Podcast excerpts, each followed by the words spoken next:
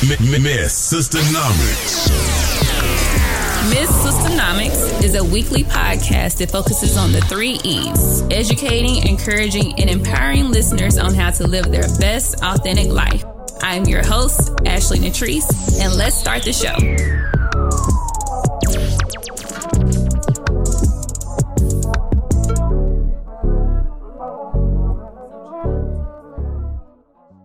What's up, beautiful people? It's your girl, it's your host, Ashley Natrice, and I hope you guys have had an amazing week so far. I am so excited today because I am bringing on one of my friends, Natalie, to have a discussion about the criminal justice system in the United States, um, how we as black and brown people are disproportionately incarcerated, uh, profiling, just the criminal justice system as a whole. And it's very important for me to bring this type of conversation to you guys, considering that we are in the voting season. And so if you do not get anything else from our conversation today, I want you to know that it is your right and it is your duty um, considering the things that our ancestors have gone through in order for us to have the ability to vote.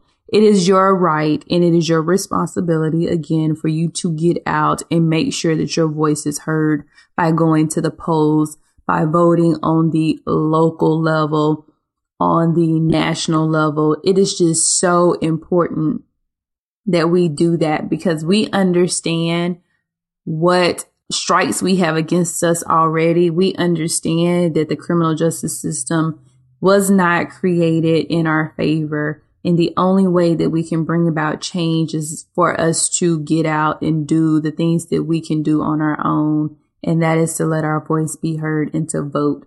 So today I am bringing you guys a conversation with Natalie. And Natalie is an innovative professional focusing on criminal justice, criminal law, policy, and social welfare who brings a dynamic position to the table. She is experienced in research, program management, and development, as well as academic instruction and legal advocacy. She is a progressive scholar in criminal justice and holds a BS in sociology from the University of Tennessee in Knoxville an MA in criminal justice from John Jay College of Criminal Justice in New York City. And she is months away from earning a Juris Doctorate of Law and Diploma of Comparative Law and Civil Law from Louisiana State University. Before her legal studies, Natalie completed training in community organizing, focusing on anti-racist thinking and thinking and ideologies and still works at the grassroots level with community organizing and policy change. Natalie works with juvenile justice initiatives in Tennessee, New Jersey, New York, and Louisiana with hopes of having an impact on policy affecting young offenders. Recently, she has taken an affirmative interest in understanding the complexities that lead to juvenile detention. So I think you guys will find the conversation that I'm having with Natalie. Very interesting. I learned a lot. Um, she gave some great insights and I hope it's a discussion that we can continue to have. If you guys have any additional questions, all of Natalie's information will be in the show notes as usual. Feel free to reach out to her directly. Feel free to reach out to me in the DM.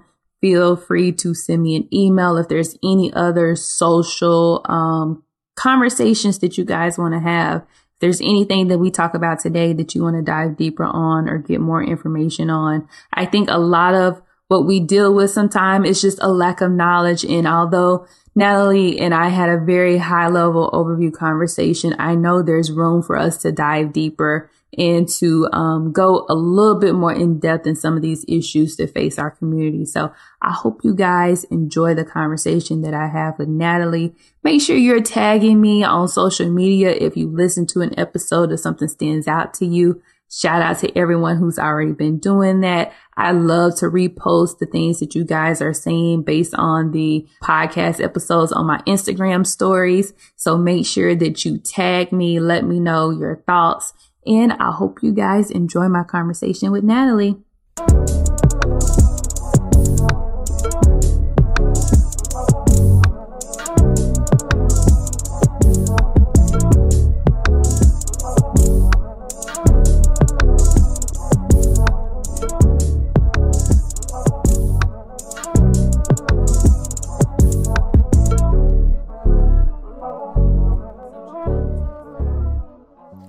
Hey, Natalie. Thank you for being on the Miss Sistanomics podcast.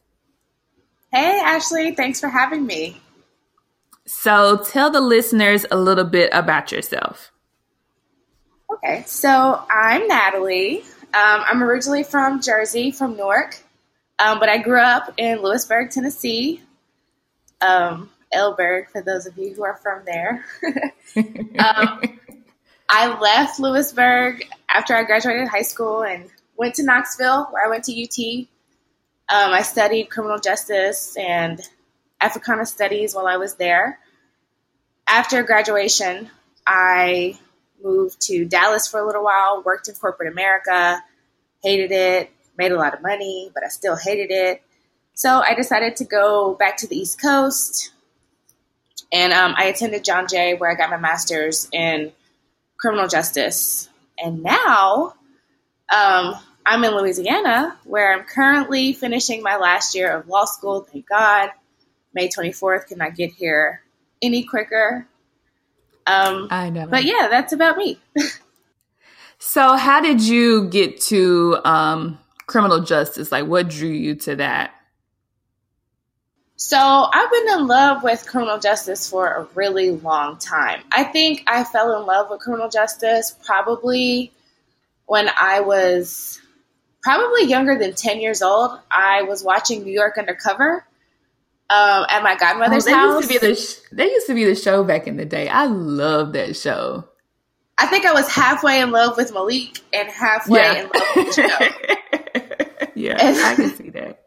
So, um, just ever since then, just watching it and like learning how people get arrested and learning like what the court system looked like, even though it was all TV, um, it really mm-hmm. caught my interest then and I've just been in love with it ever since. And as I grew up and I saw different things, um, like when I was growing up in Tennessee, every summer I would go back to New Jersey. And in New Jersey, probably I was from Newark, and everybody knows Newark, Newark is like the hood. And so you would always see police on every street corner, talking to people, arresting people, going after people. And just something about it just was really, really interesting to me. I originally wanted to go into forensics, and then when I saw the science requirement, I was like, mm, no, I don't think so. so I, um, I, I've never steered away from it. I've always been criminal justice this, criminal justice that. However, I can rope in any class or project or assignment to have a criminal justice component, I would always do that. So when you were working in New Jersey, um, tell me a little bit more about what type of criminal justice work you were doing because I think sometimes we only think about lawyers or police officers, and I know there's a ton of other areas in criminal justice. So can you go into a little bit more about what you were doing when you were in New Jersey? Sure. So once I almost I was almost done with my master's program, and I had started volunteering with an organization that is called CASA, and CASA stands for um, Court Appointed Special Advocate. And basically, okay. what CASA does is they train community volunteers to advocate for children who are in foster care.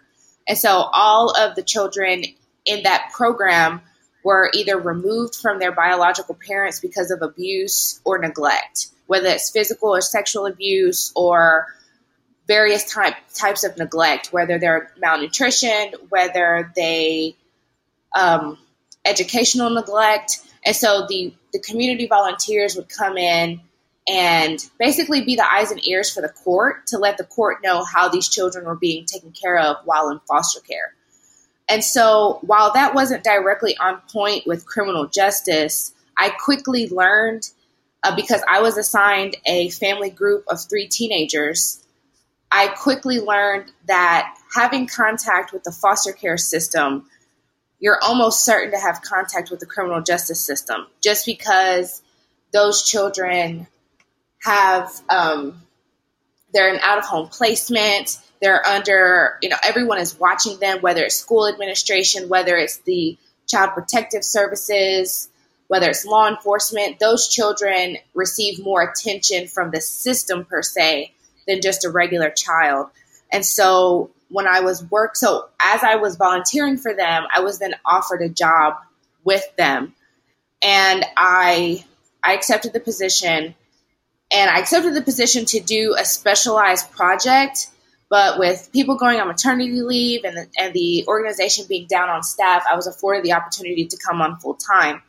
And so I really was able to craft my child advocacy from a criminal justice perspective as mm-hmm. I was given the, the bulk of my children on my caseload were teenagers.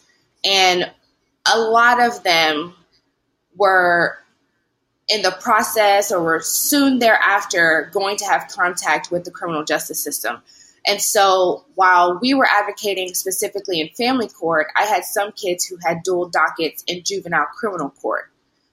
And um, it was really fascinating and disheartening at the same time to see how those particular kids, simply because of their out of home situation that was completely out of their control being in foster care, they were subject mm-hmm. to having contact with the criminal justice system.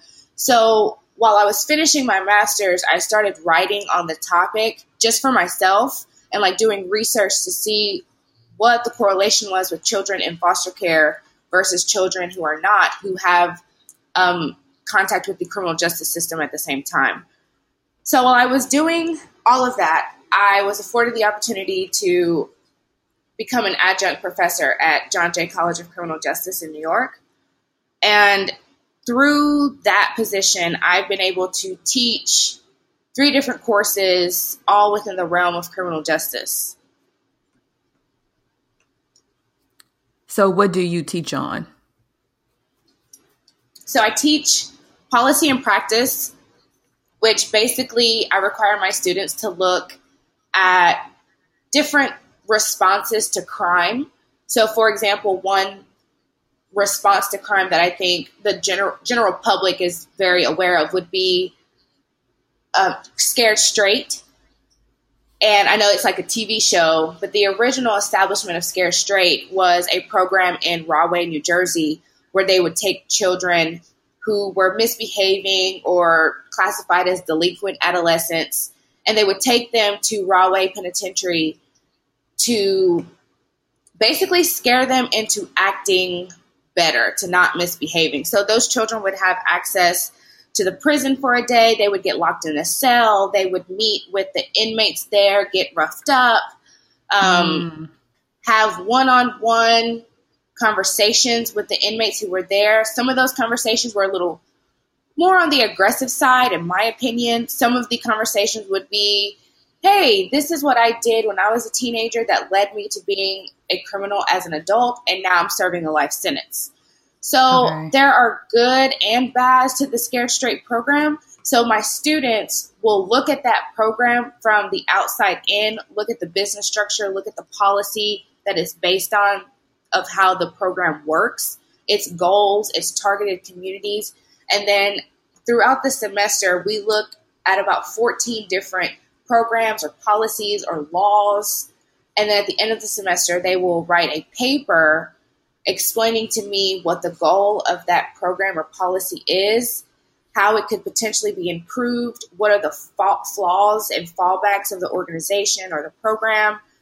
And that's that class. Then the other class that I teach is a corrections class.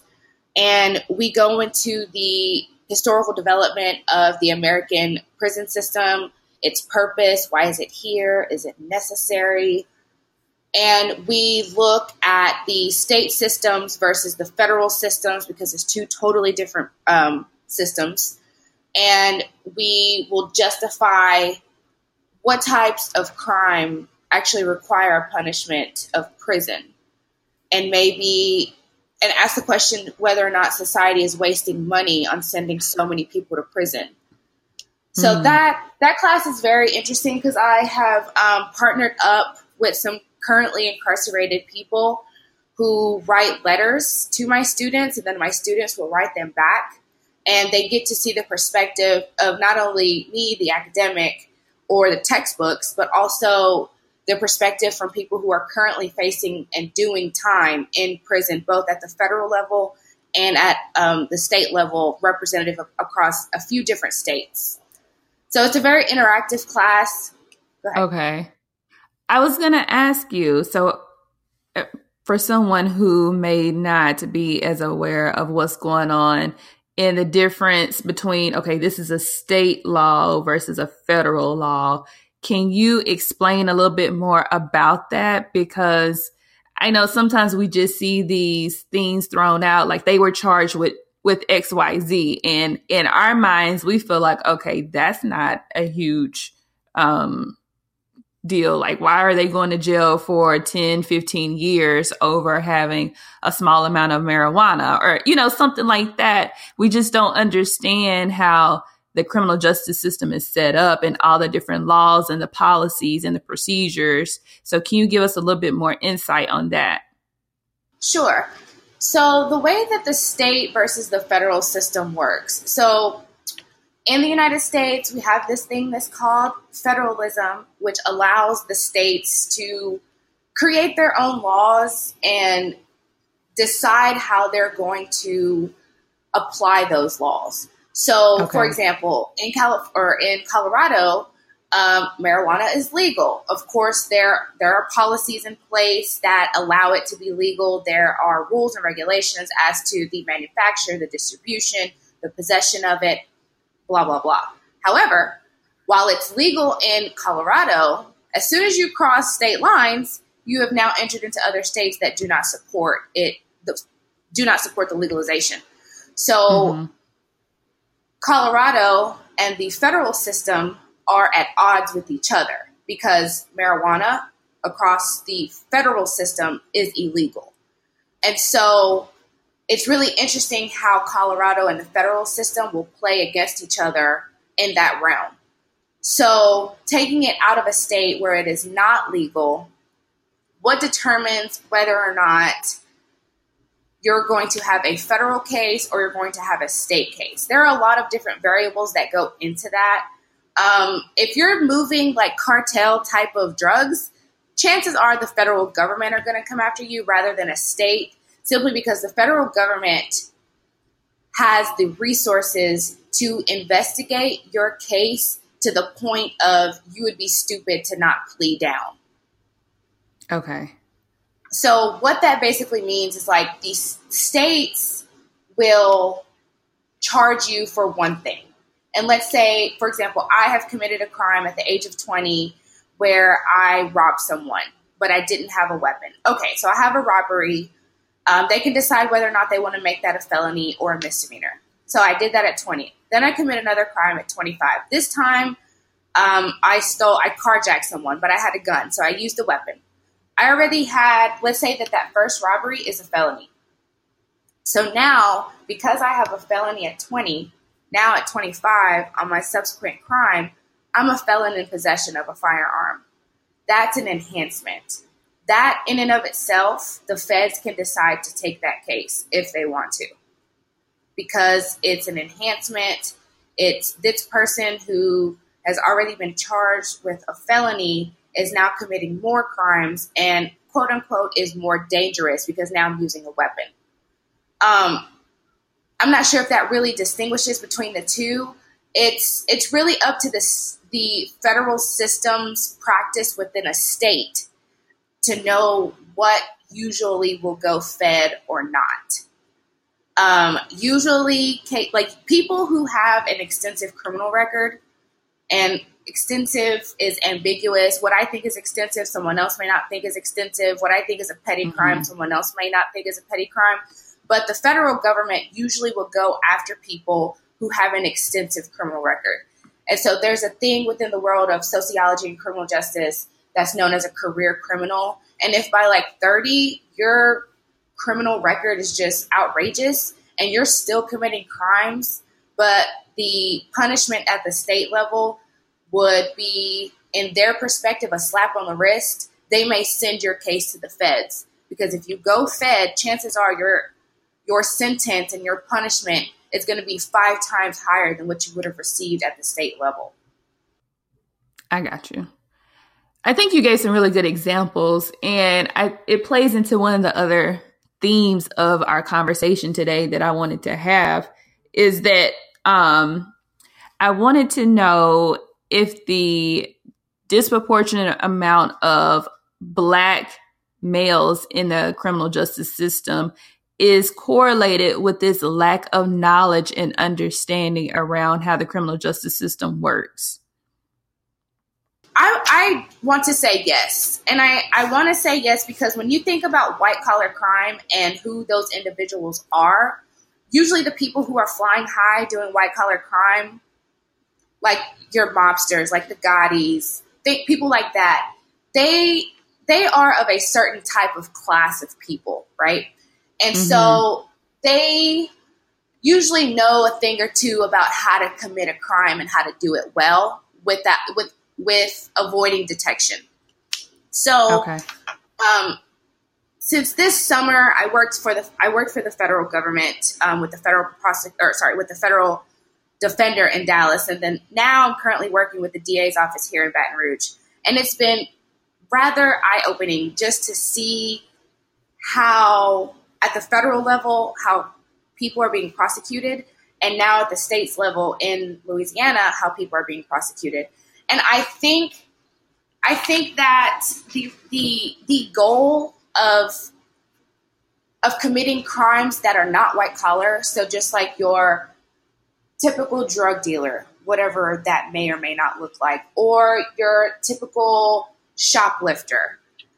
It to me, I, I think that that the goal of committing some of those crimes are the result of maintenance. Let's maintain my lifestyle.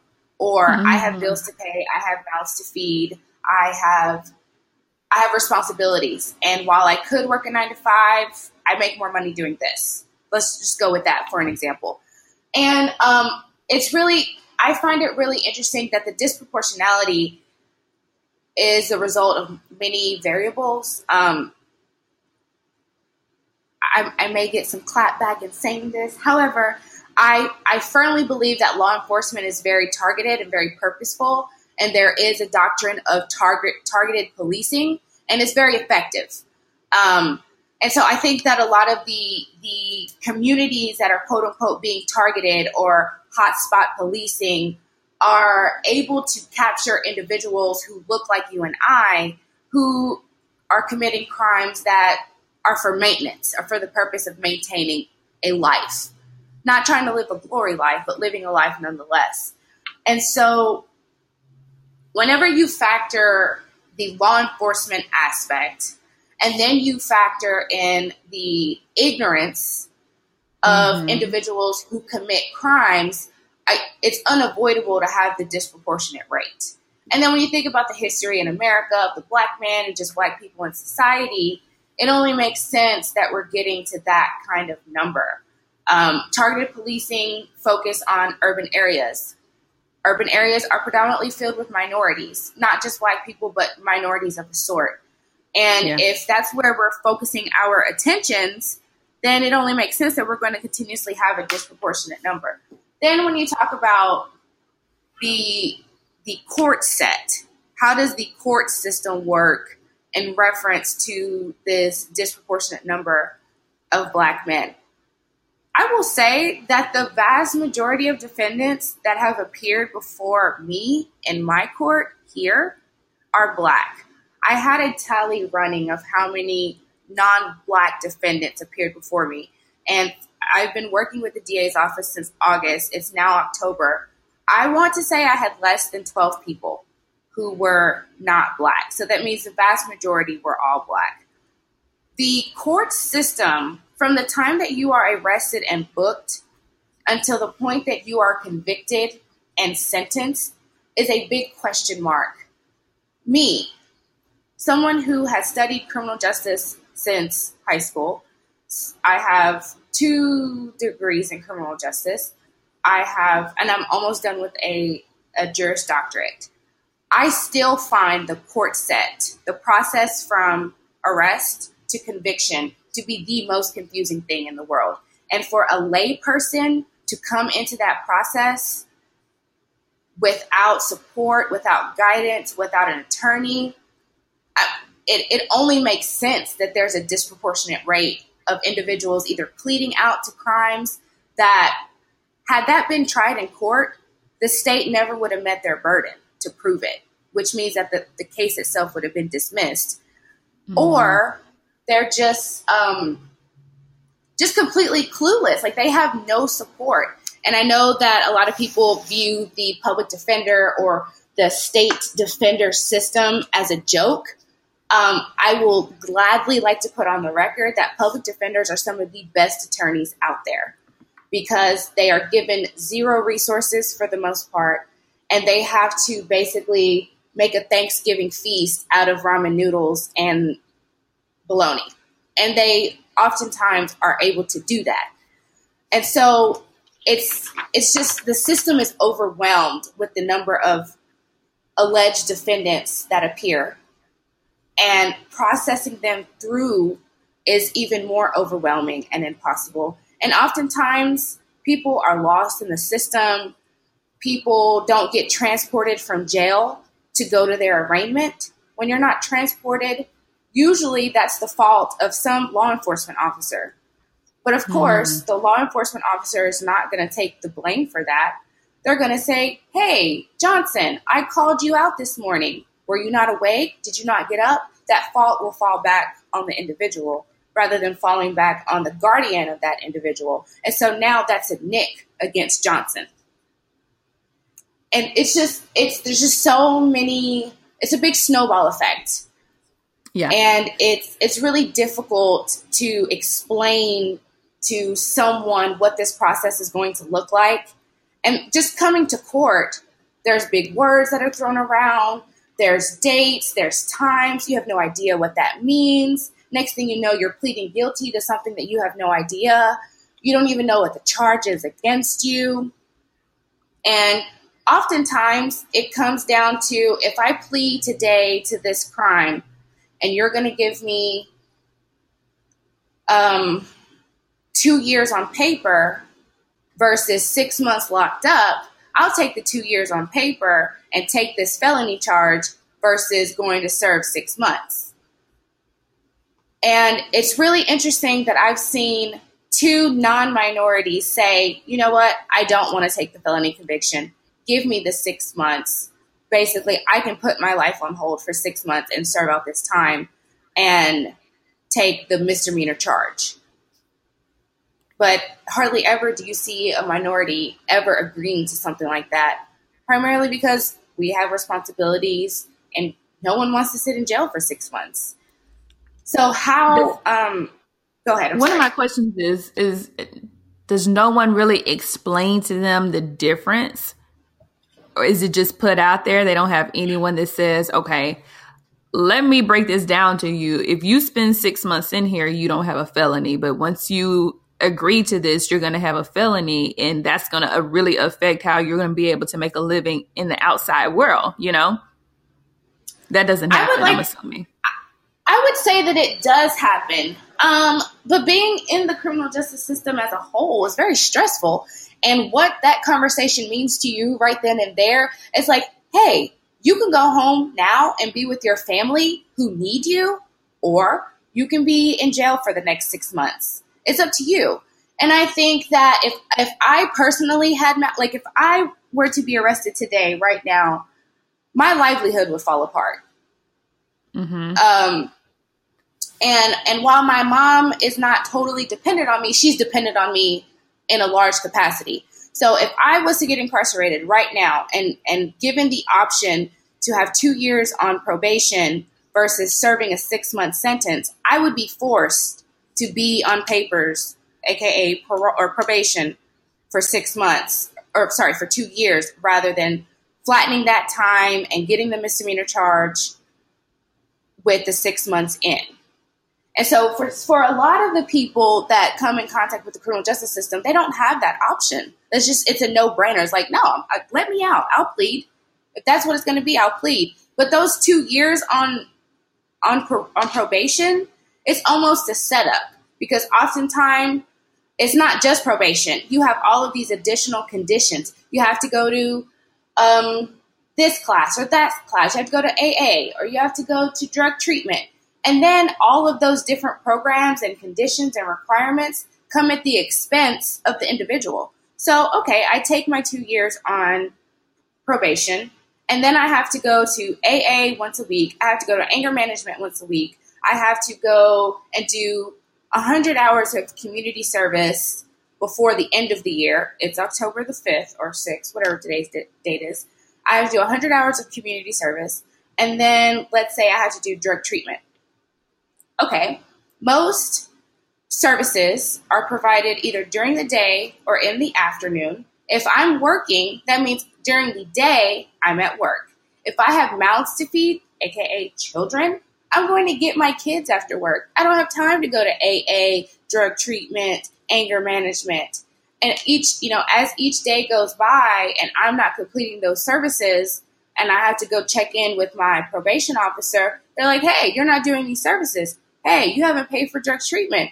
Hey, you've done zero community service hours. And I'm like, yes, I understand, but I also have to help my kids with homework. I also have to take my mom to the grocery store. I have to live. And so those conditions are very much unrealistic. And then it becomes a self fulfilling trap. So you get to one year and six months into your two years of probation. Now your parole or your probation officer decides to violate you because you still haven't completed those services. You've made an effort, but you haven't completed it. Guess what? A violation is results in me going to jail. Mm. So I, I still end up serving jail time for something. Yeah. And that that for me is what I see most often than not. Mm. It's very interesting because if you've never really been around the criminal justice system, a lot of times you just have to go based off of what you see on TV or the news stories, or maybe the few people that have gone in and out of jail. And we just have like no understanding whatsoever on how this thing works. And we know that we're targeted a lot. You know, we know we get pulled over more than anyone else. We know that we get shot by police. We know all of these things. And I think there's this hopelessness that we have sometimes in the community, in both the black and the brown community, that we really just don't know how do we make it change? Like, what do we do to, to stop the the police brutality? What do we do differently? And we protest and, you know, we say we need to go vote. There's a lot of things that we feel like we can do to make an actual change. But I want to know, in your opinion, do those things really bring about change? Like, are the protests really bringing about change or is it just making sure we have the right people in the rooms to advocate for us is that a, more the direction we need to go into instead of the direction we're going in now every single time something happens? Well, I think that there are power in numbers, and I say that from each one of those perspectives.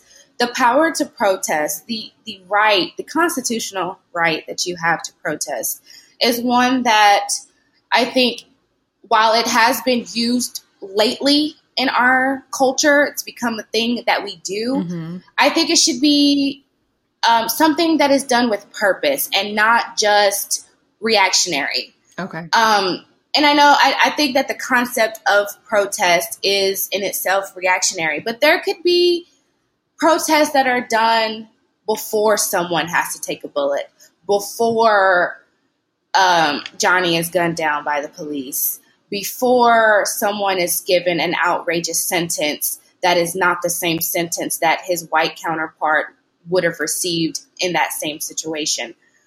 I I also think that there's power in numbers as it relates to voting. Um, you know, seeing what happened in Selma years ago and what happened in Selma two years ago is very telling in and of itself. And I know I know a host of people who have never voted for anything not for a president, not for the local election, not for state representatives, not for anything. But they are the first to complain when something doesn't go right. Yes. Or they are the first to complain when little Johnny has been gone, gunned down by the police. And so while while there are outcomes, positive outcomes in numbers, if those numbers are not taking advantage of the rights that they have been given, whether it is to protest, whether it is to vote, whether it is to convene as a community and just have open table discussions about what they like or don't like in their communities, if those numbers of bodies are not coming together in some capacity, nothing will ever result. And I think for me, um, having come, having lived the majority of my life in Lewisburg, and having lived in New York, having worked in New York, been in Jersey, lived in Jersey, I find, and even in Dallas, I find that when numbers of people congregate to either discuss, to protest, to educate, you get different outcomes than than you would get if you're just sitting silently and waiting mm-hmm. and waiting for the opportunity to complain rather than the opportunity to act. And so I think it's very important that communities protest. I think it's very important that we let our elected officials at the local level know how we feel, what our issues are, what our concerns are, and hold them accountable. And whether that accountability comes through the shape of a protest or whether it comes in a paradigm shift in voting, then something something can and should be done but it won't occur without the action of those numbers. And so for me, oftentimes I look back at Lewisburg and I see what's going on, and I'm just like, what? Are, why are all of you people like? What are you doing? Why aren't you talking about these things? Why? Why is it okay? Why are these different issues just flying under the table and no one really seems to be taking action? And I hate to put Lewisburg on blast, but that's where I live the majority of my life, and I I have Lewisburg is very important to me. Mm-hmm. So oftentimes I will reach out to some of my classmates or the powers that be in the town, and I begin to question them, like, what is going on? I know that no one has really brought this to your attention because maybe they don't realize that it's a problem, but I don't live there. I see it as a problem. I'm calling it out. What can we do to fix this? Who do I need to talk to? And because I'm not there, there's there's not much that I can do on the ground. So I will ask different people, "Hey, can you kind of follow up and see what's going on with this?" No action. And that's, you know, 10 years down the road, I'm still asking certain people to respond to different things and it's just it's just not happening. So whether there's a lack of leadership, where there's a lack of interest to act, I'm not sure. But whenever whenever the motivation finds itself and you have a number of people ready and willing to do something about it, change can definitely happen. I know yesterday the verdict came back for the Chicago police officer, um, Jason Van yes. Dyke, who was found guilty of murdering Laquan McDonald. And that's a huge win in the eyes of the culture because we just don't see that many convictions of police officers who we feel have murdered our black boys. And so, what do you think was different about this case? Why were we able to get a guilty in this case and not get a guilty in, you know, Trayvon Martin's case or some of the other cases that have happened? Is there something in particular that was different? Was it the um, the protest or the the people advocating for this or I mean, just to play devil's advocate was Chicago, like, you know what? We don't want a race riot. We don't want to deal with a lot of backlash. We know what that looks like in all these different places. So this guy is going to be the one that we're going to find guilty so we can keep the peace. I honestly think that it's a combination of all of that. Um, I haven't followed that case as closely because law school controls my life. Uh-huh. But I will say that Chicago is a different animal in and of itself. I had the privilege of, of living there for six weeks this summer, and um, it's really interesting how their police, law enforcement, community relations are. Um, I know that while I was there this summer, it was every single day someone is dying. A police mm-hmm. has disarmed his fire, or, yeah, has disarmed his firearm, or someone has been shot not really sure if it was from the police's firearm or from another suspect who was shooting. But I think that just considering the political climate in Chicago um, over the last couple of years and the number of police involved shootings that have occurred in Chicago, I I honestly want to say that it was enough is enough. We are going to have to make an example out of someone Yeah. in an effort to stop the madness. And um, I, I honestly think, you know, police officers are human. Mm-hmm. And um, not to flip your question, but I do want to address the victory that it may or may not be. I think that it is a victory for the victims, like the family members who who have received justice for their lost loved one. But I'm not sure if this victory is a victory that we should really rally about, simply because it has more or less raised the standard of what it takes to convict a police officer. Ah. Um, and from the perspective of a, a from a legal perspective, the Supreme Court has handed down all types of dis, all types of decisions through the years that make it almost impossible to prosecute a police officer.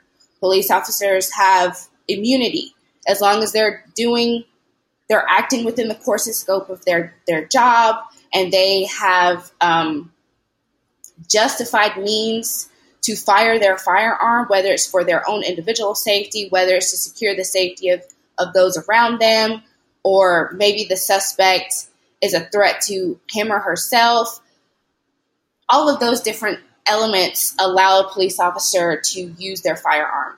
However, I think that this particular situation with Officer Van Dyke really raises the bar of what it's going to take to prosecute a police officer going forward. And I'm not sure that as as someone who plans to have children, hopefully little boys, Mhm. um, who will likely be brown, I'm not sure that I want the facts of the case to be so clear and so blatant and so unjust that it's that type of fact pattern that will require a court to convict a police officer and say, yeah, he probably acted outside of what is justified of a police officer. And for me, that is not a win Mhm. for the black and brown community because I can think of countless individuals who have been gunned down by police and in my opinion as as a student of the law I think the facts are very clear that they stepped outside of their realm of what is justified and what is not. However, reasonable people can differ in their analysis of that. But I just don't think that it is a victory that facts such as that case is what we are now going to require to convict a police officer. And, and so to, to translate that into something that's a little bit more understandable, if you have on a red shirt, I say that it's red. You say that it's coral. Well, coral could fall within the red family, could also fall within the orange family. But someone else looking at that shirt will say, the decision maker will say, actually, it's red, it's not coral. And so, for, for what that means from a legal perspective, is different people can view that situation differently. But if we're going to set the standard and say that your shirt is red when really it's coral, that means that the fact of your shirt actually being coral doesn't matter. Does that make sense? It does. It does. Right. And so I'm not sure that we want to raise the standard in in that world as it relates to really providing justice where justice is served. Is is every single case going forward going to require that the officer's body camera is on, that the conversation between the decedent and the officer is being actively recorded, and that the officer just started firing without cause and therefore has stepped outside of the realm. That's clear cut. Yes, that's ju- that is unjustified. That is outside the course and scope of that officer's duties. But if we have another case that comes through that says maybe his body cam wasn't on, but his dash cam in the car was on, and we could see them having a conversation, though we couldn't hear them. Let's say that the decedent raised his hand to scratch his head because he was being asked a question. Scratching your head is a natural reaction. And then the officer pulls his gun. Mm. We couldn't hear that, But are we going to say, well, since his body cam wasn't on, there's not enough evidence to prove that he did this? And the last case that we were able to prove or we, that we were able to convict the officer said that the body cam was on. But yeah. this time the body cam wasn't on. And so I don't know, again, going back to the Van Dyke case, if we want this to be classified as a win for the black community or for the community of individuals who are on the receiving end of, of gun firing officers. That's a really good point. I, I didn't look at it that way, and I'm glad you broke that down to us because we can get in this uh, collective sense of we won, we did, we were finally able to get a conviction. I've seen it all on social media. It's on Facebook, it's on Instagram. It's a win, it's a win, it's a win. But we've got to start taking a deeper look into okay, what does this win really mean? Um, what are going to be the repercussions of this win? And so, in our eyes, if that's how we're going to classify it. So, as we wrap up, I want to know from you and in, from your perspective, what are some of the things that we can do as minorities to be more aware of the pitfalls that we can fall into so we don't do that? And what can we do to make sure that we are bringing awareness out in our communities, the uh, importance of voting and the importance of uh, community and the importance of actionable steps and, and things that we can do to be more aware when it comes to bo- police and how they interact with us because I think it's no longer about, okay, you get pulled over, you put your hand on the steering wheel. That's not going to cut it anymore. Do we need to be having more conversations with police officers? Just in your thoughts, what do you think we can be doing to better our own situations when it comes to the criminal justice system? So I think that within the school set, um, starting early, I think it's very important for children to understand the role of law enforcement. I don't think that I was actually afraid of the police until I was a teenager. Me too. And um, I always thought that, you know, on the side of their police cars that says to serve and protect, I honestly thought that if I was in danger, I could call the police and they would come. Until I found myself in New Jersey. Um, I don't want to go into details of the situation, but when we called the police, because we lived in a certain area, they did not come. And I honestly felt like I was left for dead by the police, mm-hmm. which is fine. I'm here, I'm alive, it is what it is. But I definitely think that in the school set, children need to understand what the role of police are. And I think they need to understand what the role of police are from both the positive and the negative. And when I say the negative, I mean from the perspective of of combating crime and what that looks like.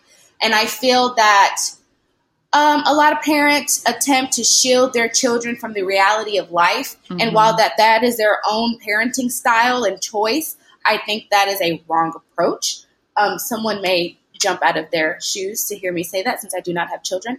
However, um, I definitely think that starting in school at whatever age the school district thinks is appropriate, I think there needs to be an intimate conversation with law enforcement officers and black and brown children, and also just all children as a whole.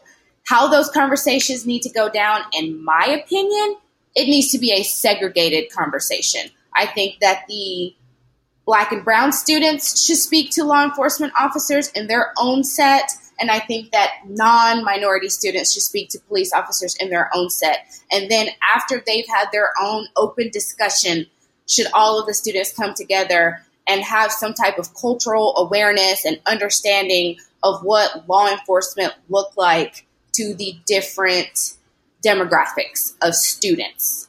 Then from there, I think that each community should have some type of forum where they can have open discussions on law enforcement. Each law enforcement office has a mission each law enforcement entity has a goal. What is their goal? Do they ha- are they working on a quota system? Are also I think it's very important for the community members to know how their law enforcement agencies are being funded. Because a lot of law, a t- the vast majority of law enforcement organizations are funded, of course, by the federal government, by the state government, but also every drug transaction that they're able to stop.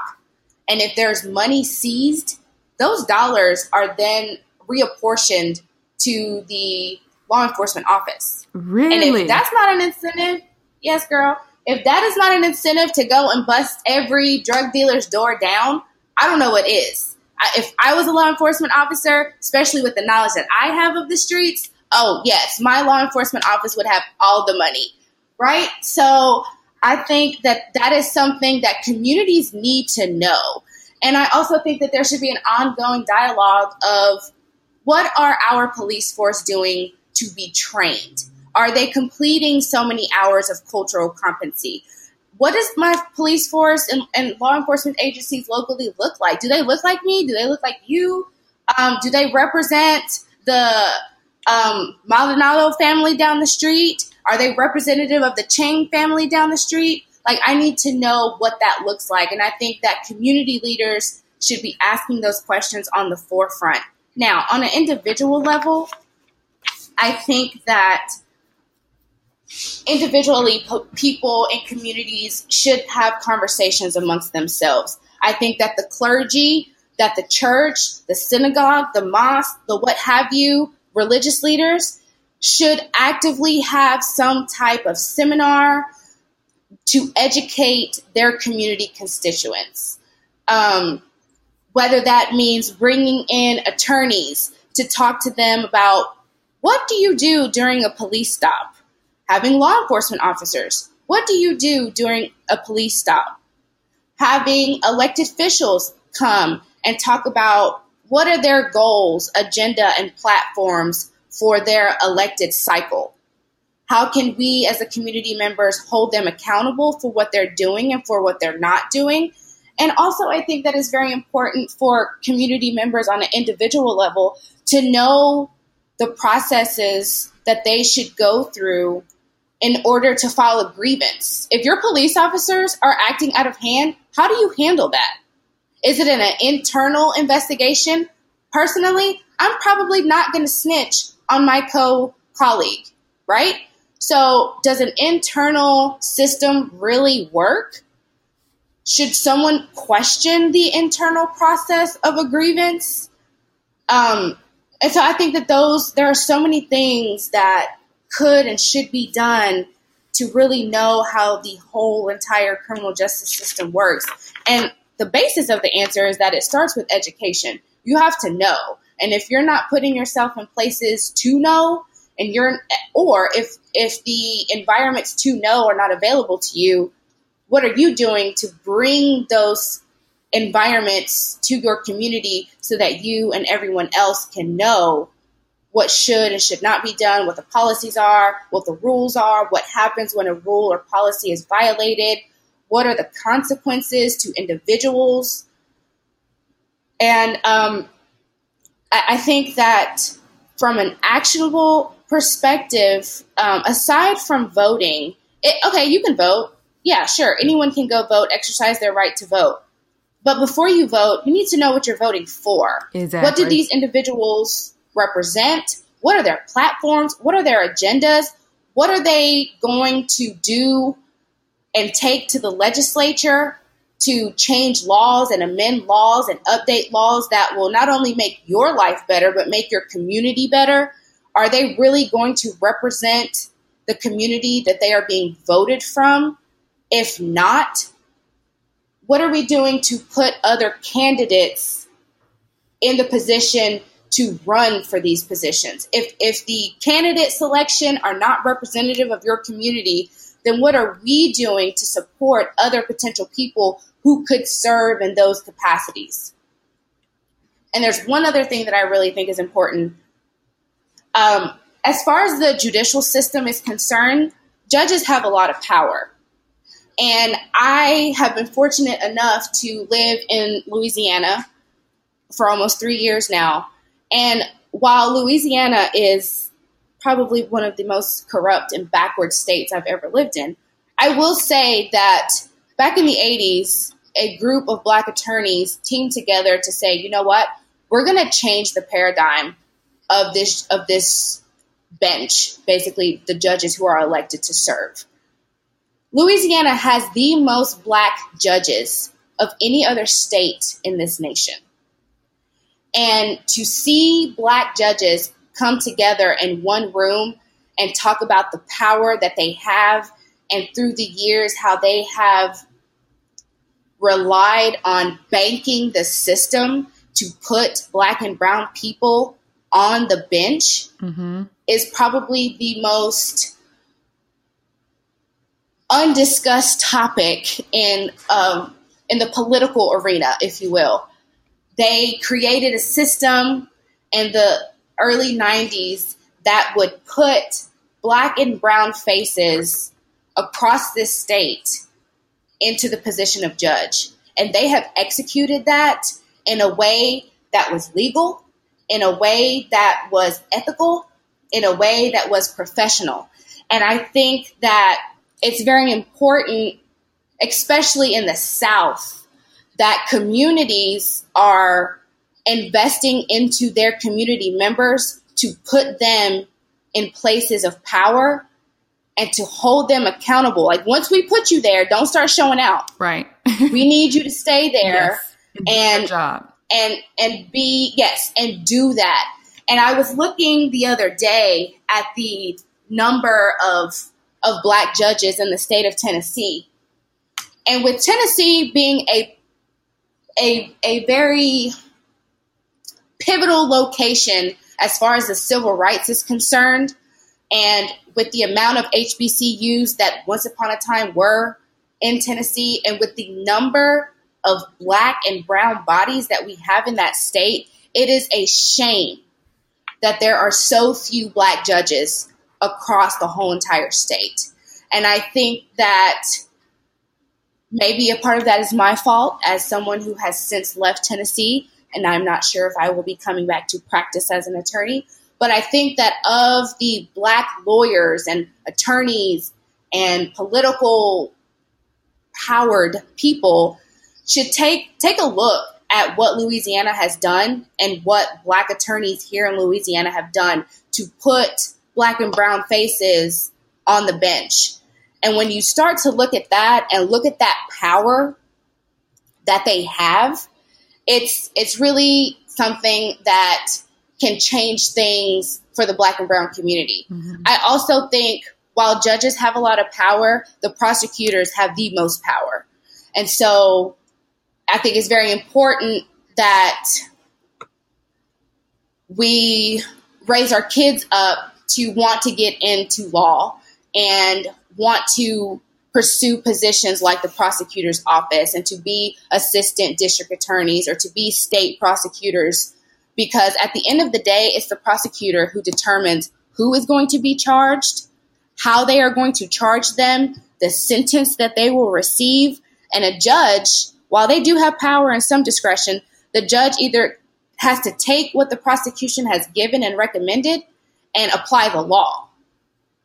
And so I, I think that prosecutorial conduct as a whole is a a whole other topic that we should probably flesh out and really talk about because mm-hmm. I don't think that within the criminal justice system that people really understand the role of a prosecutor and how much power the prosecutor has within the life of anyone. You could say that you're never going to kill someone. You can say that you're never going to rape someone. But me as a prosecutor, I can say that you are you have both killed and raped someone and now it's your responsibility to prove me wrong. Mm. And that that's a whole nother level of power. That's a whole nother level. Yes, you have given us so much insight into the criminal justice system today. And I just want to thank you for coming on and having this chat with me. And I know after people hear this episode, there's going to be a ton of more questions and things of that nature going into the prosecution. We didn't even get to touch on um, minority women in the criminal justice system. So there's so many different directions we can go into, and I hope to have you back on to do that. But I want to thank you for coming on today and dropping the many, many gems that you did. You're welcome. Thank you for having me. It's truly been an honor and a pleasure, and I hope I didn't ramble on too much. no, you didn't. All right. Thanks, Natalie. All right. Thank you.